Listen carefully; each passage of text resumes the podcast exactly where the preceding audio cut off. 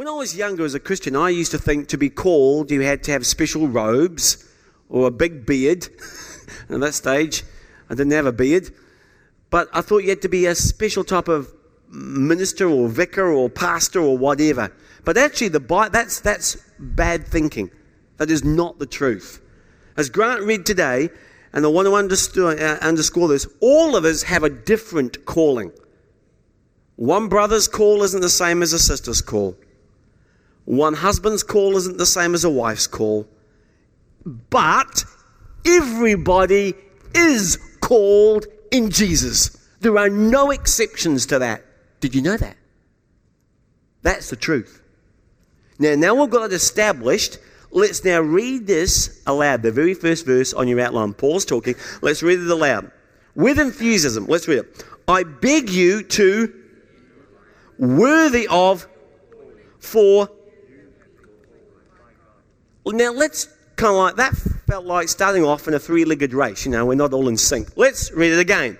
I beg you to lead a life worthy of your calling, for you have been. You, not your next door neighbor, you, Chris Lee, Denise Neems. All of you have been called. I could mention every one of your names. That is important.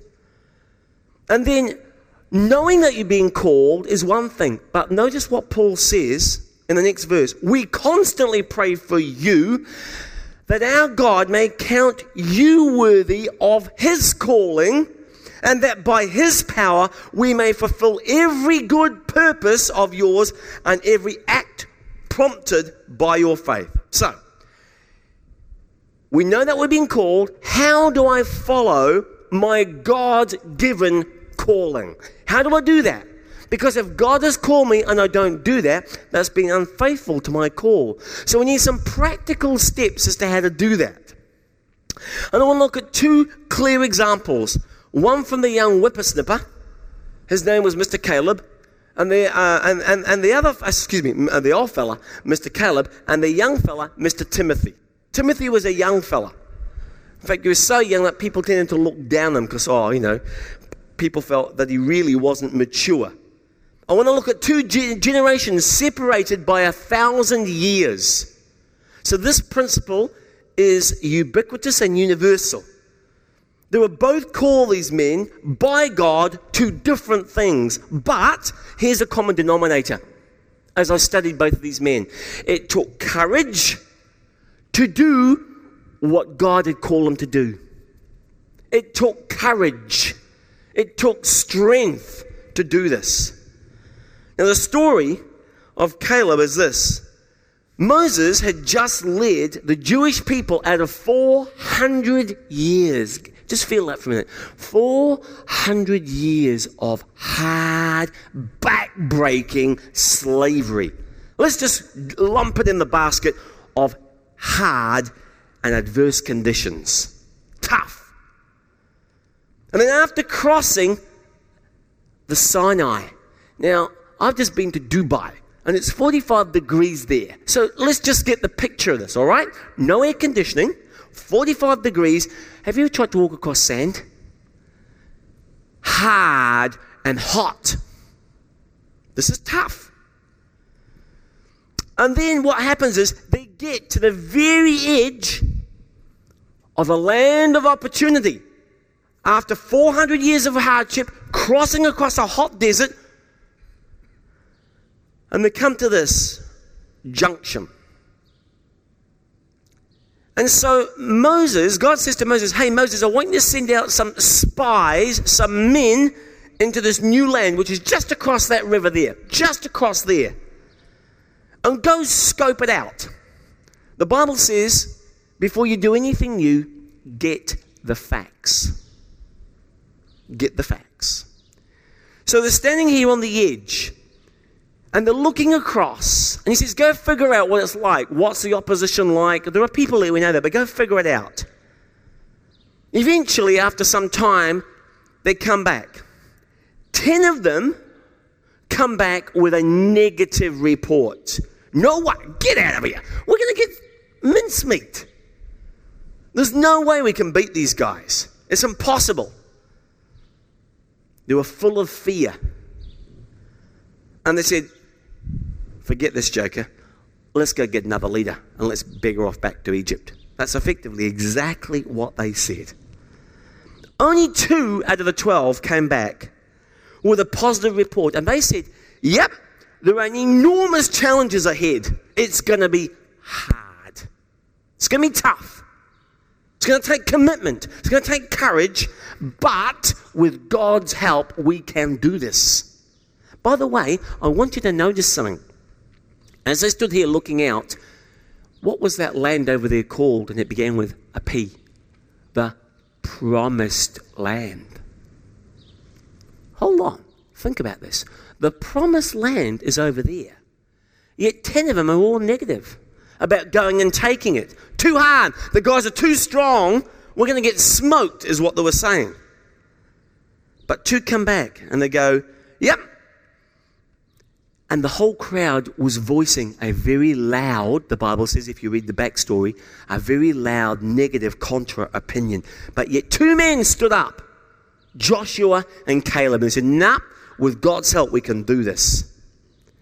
I want you to notice that these two men had the courage to act.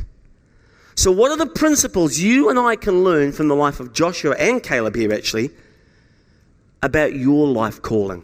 Maybe you've been through a season of hardship, a season of lack, a season of pain. Yet, God's truth stands over all of that, and He says, I know that. Maybe you're going through that even right now, and He's brought you to this land, and He says, But I still have a future for you in spite of your difficulties that you've been through and that you may be going through right now. Because remember, they were still in the Sinai desert. And maybe that's for you. So, what can we learn from the lives of these two men? Three things. The first thing is this if I'm going to pursue the God's calling on my life, I must pursue it even if I'm scared. Rather than, I must pursue it. Not just, oh yeah, maybe. I must pursue it. Isn't it pursued a woman? I did. you have to pursue it with some intensity. Numbers, let's pick it up. If you've got your Bibles, Numbers 13, verse 27. The spies gave this account to Moses. This is what they said. We went into the land which you sent us, and it does indeed flow with milk and honey. Here's the fruit. So they produce some evidence. Now, there's a, this word next is a, is a killer. But the people who live there are powerful, and the cities are fortified. This is not going to be a cakewalk, it's going to be hard. And they are very large and not small. They're large. They're exaggerating the negatives here. But even the, we, we even saw the descendants of Anak there. The Amalekites lived there, and the Hittites, and the Jebusites, and the Amorites, and the Canaanites, and the mosquito bites. All of those guys. So we ain't going there. now, notice, by the way, the descendants of Anak were very tall. It's how I feel when I stand by my son, who's six foot three. they were giants. And that's how they look. They look like giants to them. Notice here, very interesting. Where are they here? In the Sinai. And they're looking into the promised land. What is in the promised land? What's occupying it? Giants. Tough guys. This is no slam dunk, lay down, misere, I got you. This is going to be hard, even though God promised it. Interesting. The promised land had difficulties in it. Some people have a misconception that the, promise, uh, the promised land is all, as my mother used to say, beer and skittles. It is not. And here's the example here. These guys were scared to death. There were giants and there were large cities with lots of these giants in them. Lots of big fellas, lots of front rowers in them. They were scared to death. But two guys had the courage to speak up Joshua and Caleb against that negativity and fear. Numbers 13, verse 30.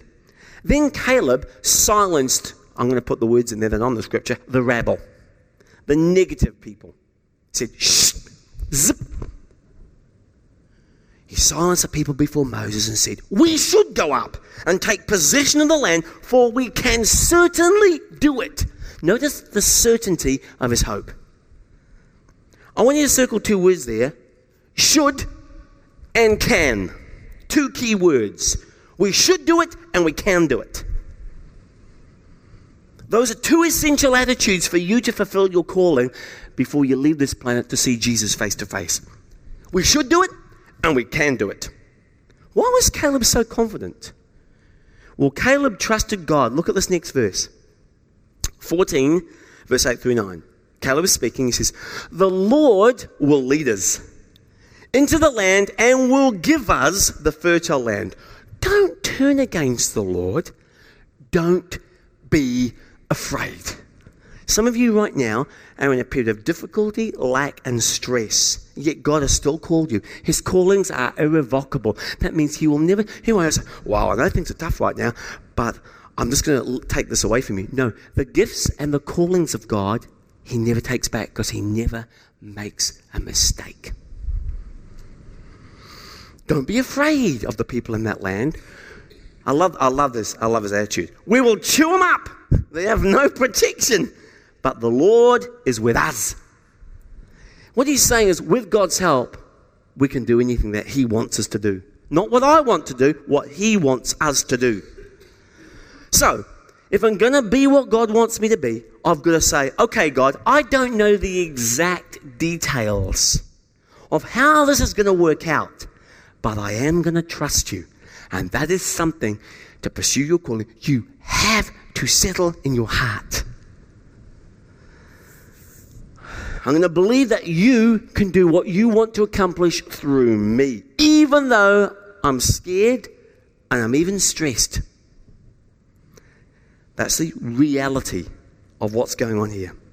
Number two, if you're going to fulfill your calling God has on your life, you must be willing to reject the negative advice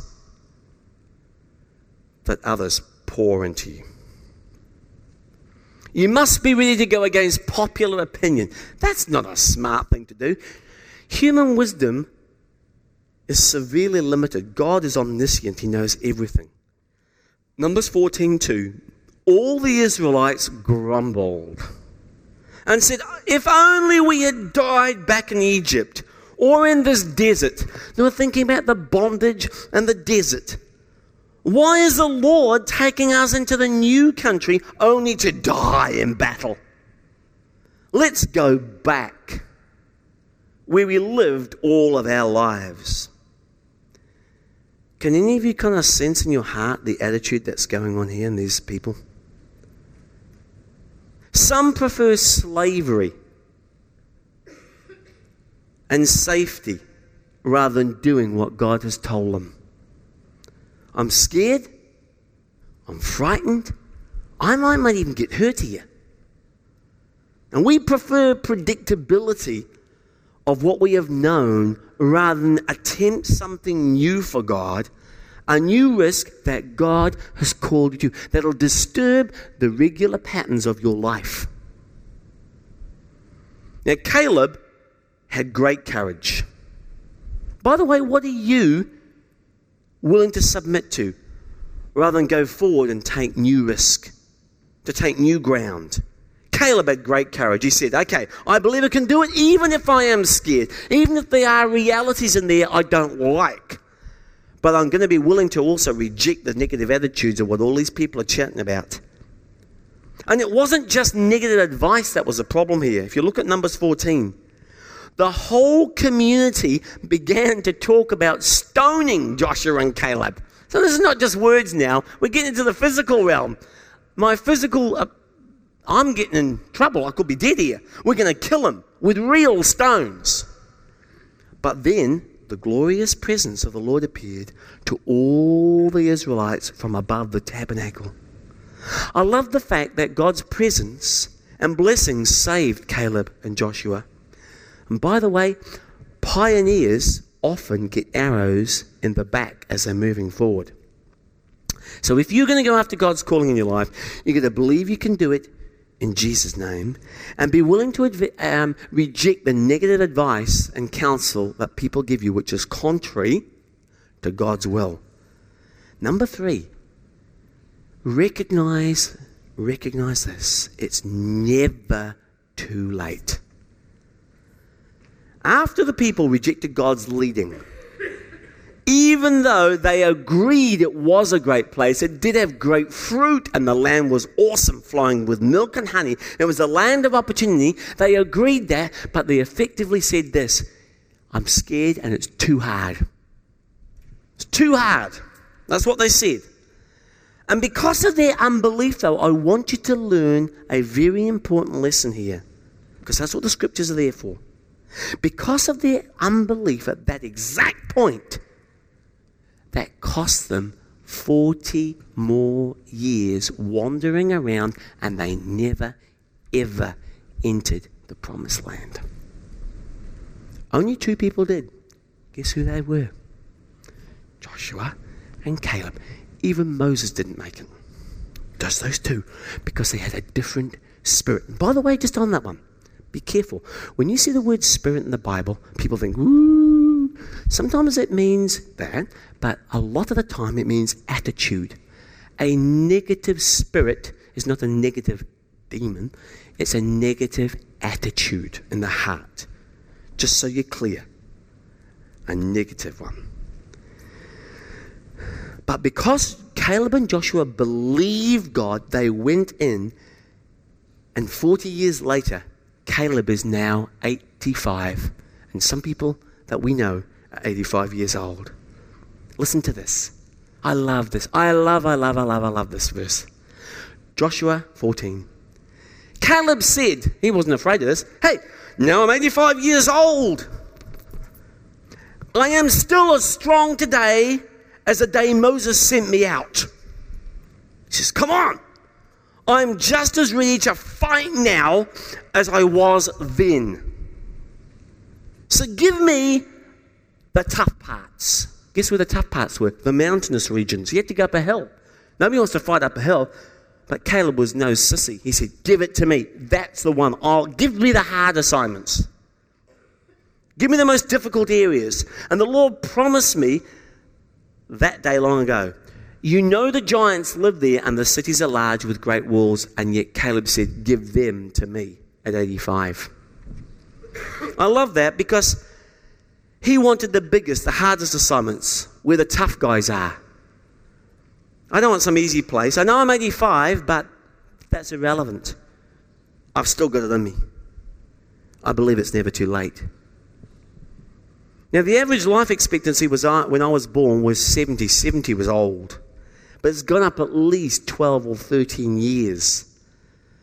Now, sometimes I've come across the attitude, well, when I sort of get towards even 60, 65, it's time for me to hang up my boots and spectate.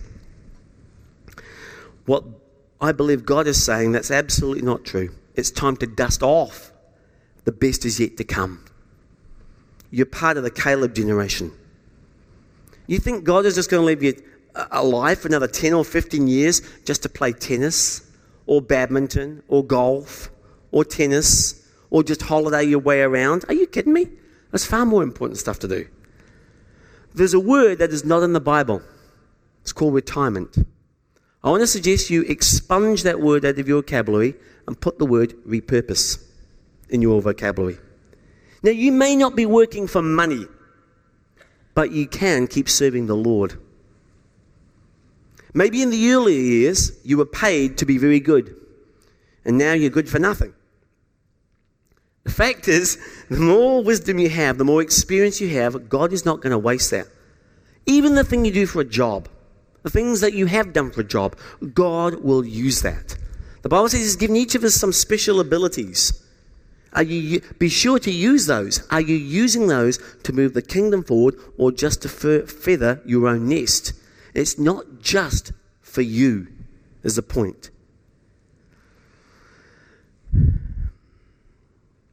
Do you remember Moses when you went to the burning bush? Do you remember that? The burning bush? How old was he when he was at the burning bush? 80. 80 years old. No excuse. It's never too late. Caleb, when he began the greatest fight of his life, he was 85 years old. Abraham. How old was he? This is an interesting one. When God called him, he was 79. And at 90 is when God really started to move in his life. So don't fall for the lie of the enemy. Too tired. I'm just going to chill out, pull, hang up my boots. Never buy that one. Some of you over 40 need to hear that. It's never too late to follow your calling. Now, the next three steps I'm going to pull from the example of Timothy, the young guy. For a younger generation, because you know what? God uses the younger generation and uses the older generation. Both. Timothy, on the other hand, was a very young man. And he was just getting started. Basically, not far out of his diapers, opposite to Caleb. And he traveled with Paul, the apostle who lived him in a city called Ephesus to help get the church moving and to lead it. And he had to tell Timothy, don't be scared. His, what was Timothy's problem? Does anybody know? Timothy? Pardon? He was timid. He had, let me put it in the common vernacular, he was anxious. He had anxiety attacks. He had panic attacks. He doubted himself. He was down on himself. That was Timothy's problem. And Paul had to say to him, God has not given you a spirit of fear, but of love and power and a sound mind. Remember that, Timothy.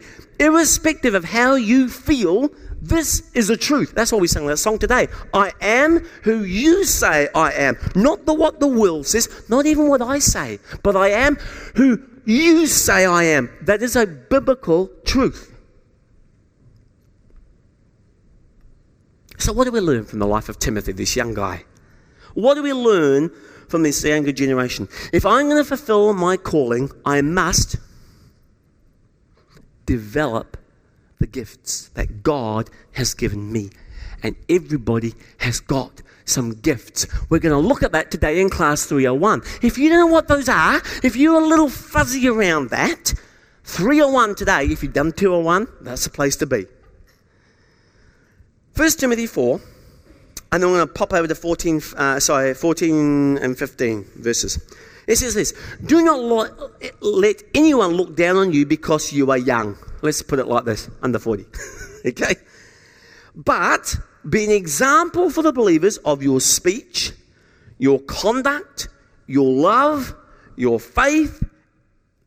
Please do not forget this last word purity. And that's not just for teenagers. Purity.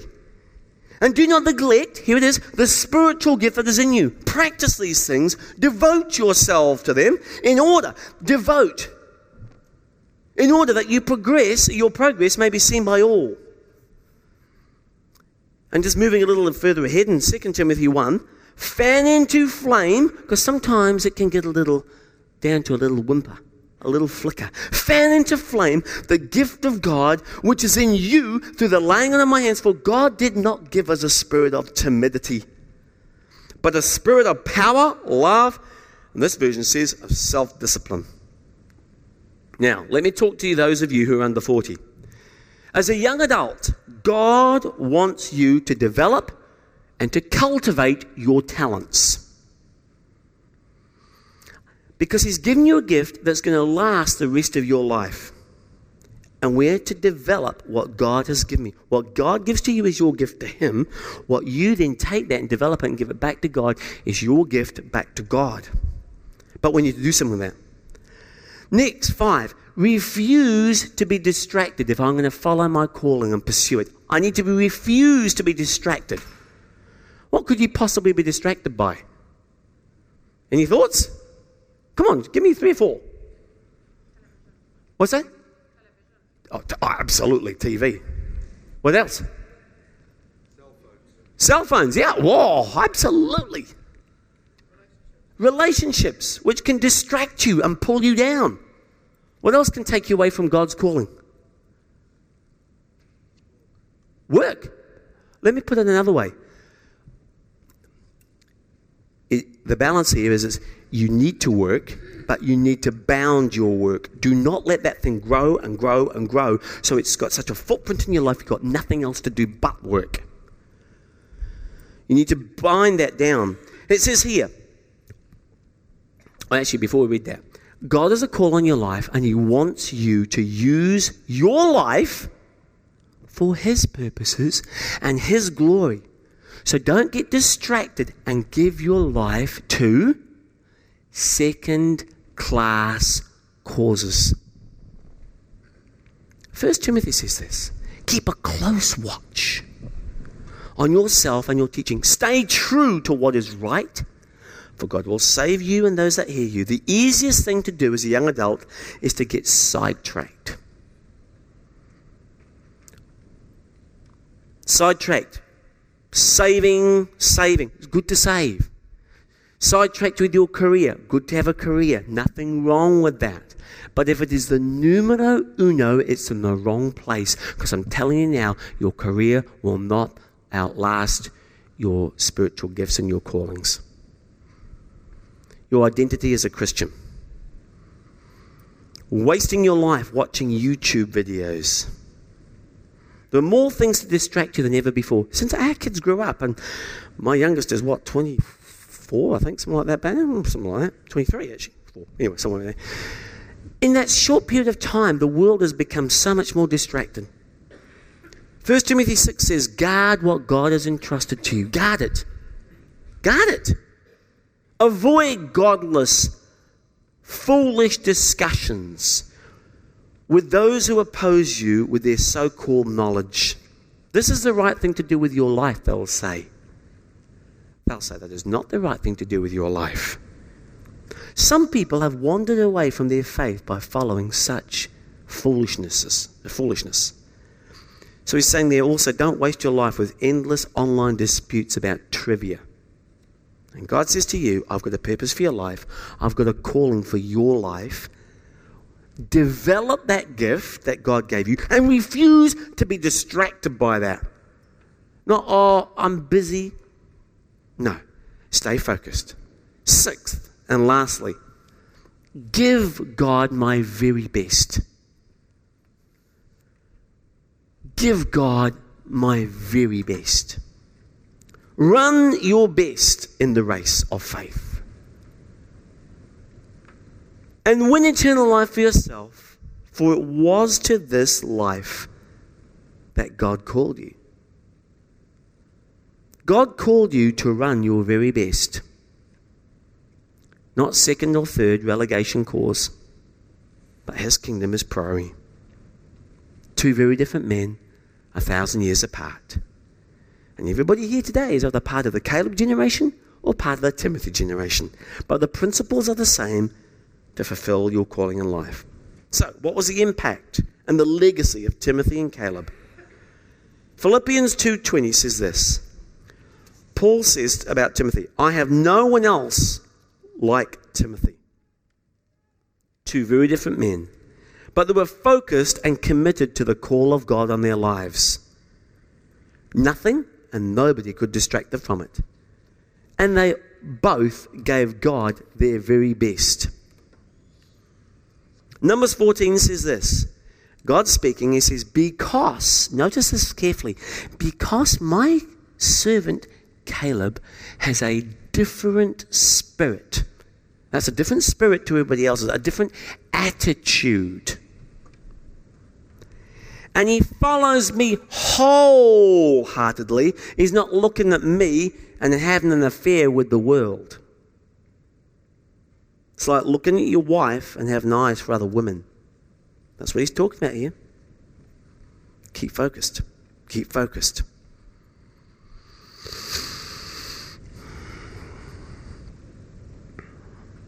Because my servant Caleb has a different spirit and he follows me wholeheartedly, I will give him the land he went into, and his generations follow will inherit it. Now, let me talk to both generations at once. You may be in the Timothy generation or the Caleb generation, but you know that God has called you, and you're in a difficult situation at the moment. Like the people of Israel were, how will you respond to God's calling? It's too hard. It's going to take too much time, too difficult. Timothy and Caleb follow God wholeheartedly, so they're blessed multiple generations. I was just reflecting on that the other day. I was the first person in my family to become a Christian.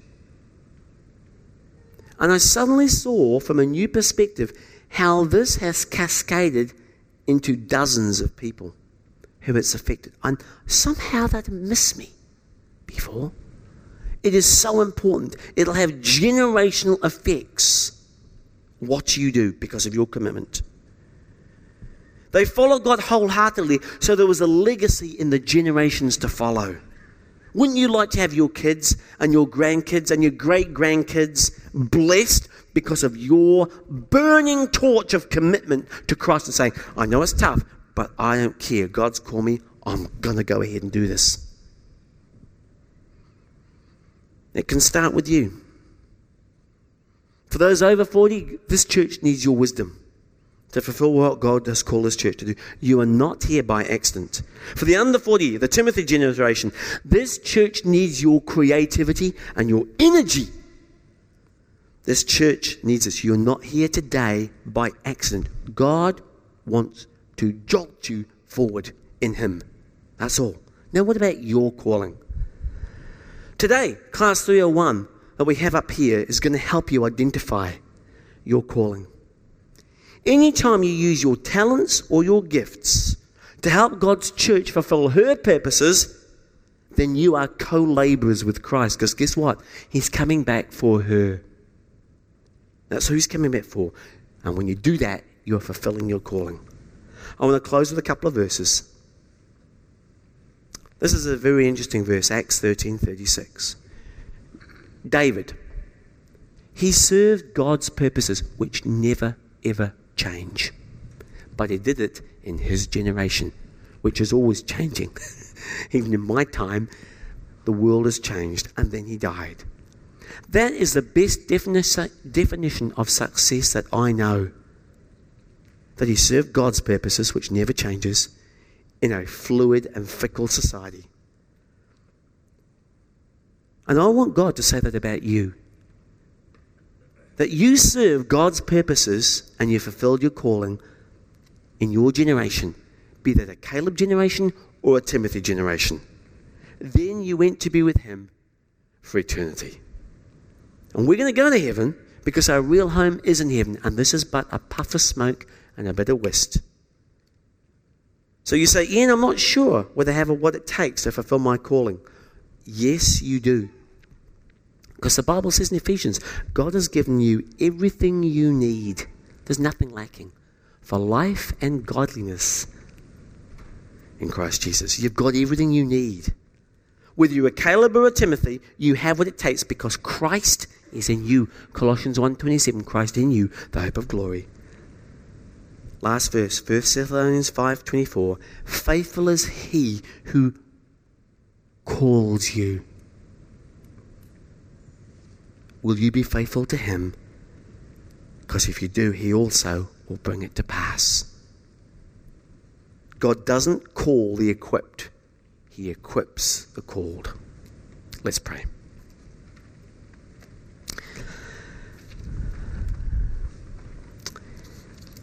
Father, there are people in here who've always wondered what they were created to do. Today, may they make their first step in following their calling. First, if you haven't opened your life to Jesus Christ, that's where it all begins. Say to Jesus, I need to know you. I need to trust you. I need your forgiveness in my life, the things that I have done wrong. Would you say that? Would you say, Dear God, thank you that you've designed me for a unique calling? And I realize that I can only fulfill my God given calling in you. I want to be like Caleb or Timothy. I want to believe that I can do that and pursue it, even though I'm scared to death sometimes. And I don't know all the details. Father, give me the strength to reject negative advice When people say, or even myself think, that can't be done. Like Caleb, who trusted you even though he was older, I want to believe it is never too late, even if I think I've missed the boat. And like Timothy, the gifts that you've given me, Lord, I want to develop them. Holy Spirit, please help me not to be distracted by the things of this world and the distractions that come so easily. And Father God, I want to give you the very best I have.